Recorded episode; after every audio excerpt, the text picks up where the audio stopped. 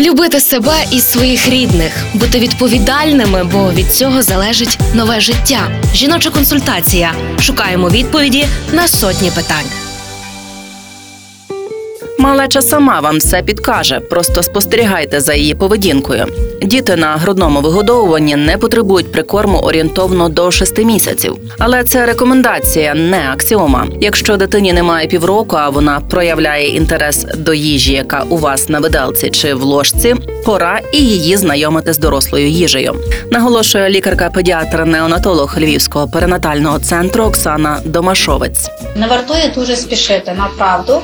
Хоча зараз вже чуть-чуть ці рекомендації змінювалися, якщо колись е, останні 10 років було питання чітко 5,5 місяців, якщо штучний, і 6 місяців, якщо це є грудне. Зараз вони трішечки посунулися на наперед, можна швидше давати. Але тут буде питання знову ж таки індивідуального підходу.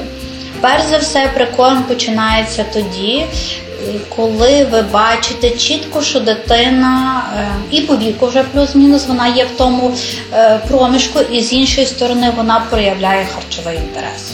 Харчовий інтерес це коли тато снідає чи обідає, чи мама, і дитина дуже активно починає показувати їм, що вона би напевно не проти засмакувати те, що вони їдять. Бо якщо ви бачите, що вроді вашій дитині 5 місяців, але дитина абсолютно нейтрально не- реагує на те, що хто- хтось сидить за обіднім столом, це означає, що дитині ще не вартує зараз давати, вона її організм і вона сама не готова ще до того.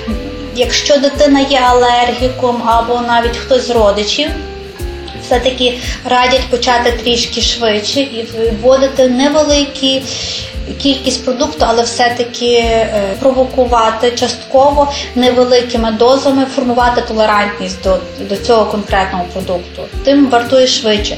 Якщо дитинка є на грудному годуванні і їй до 6 місяців вона гарно розвивається, вона добре набирає вагу.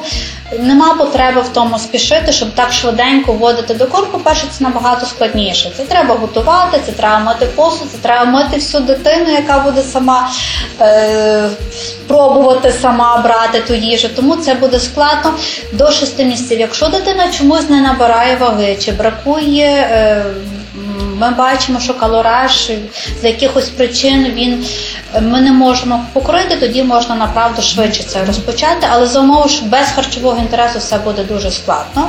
Партнер рубрики Львівський обласний клінічний перинатальний центр. Реклама.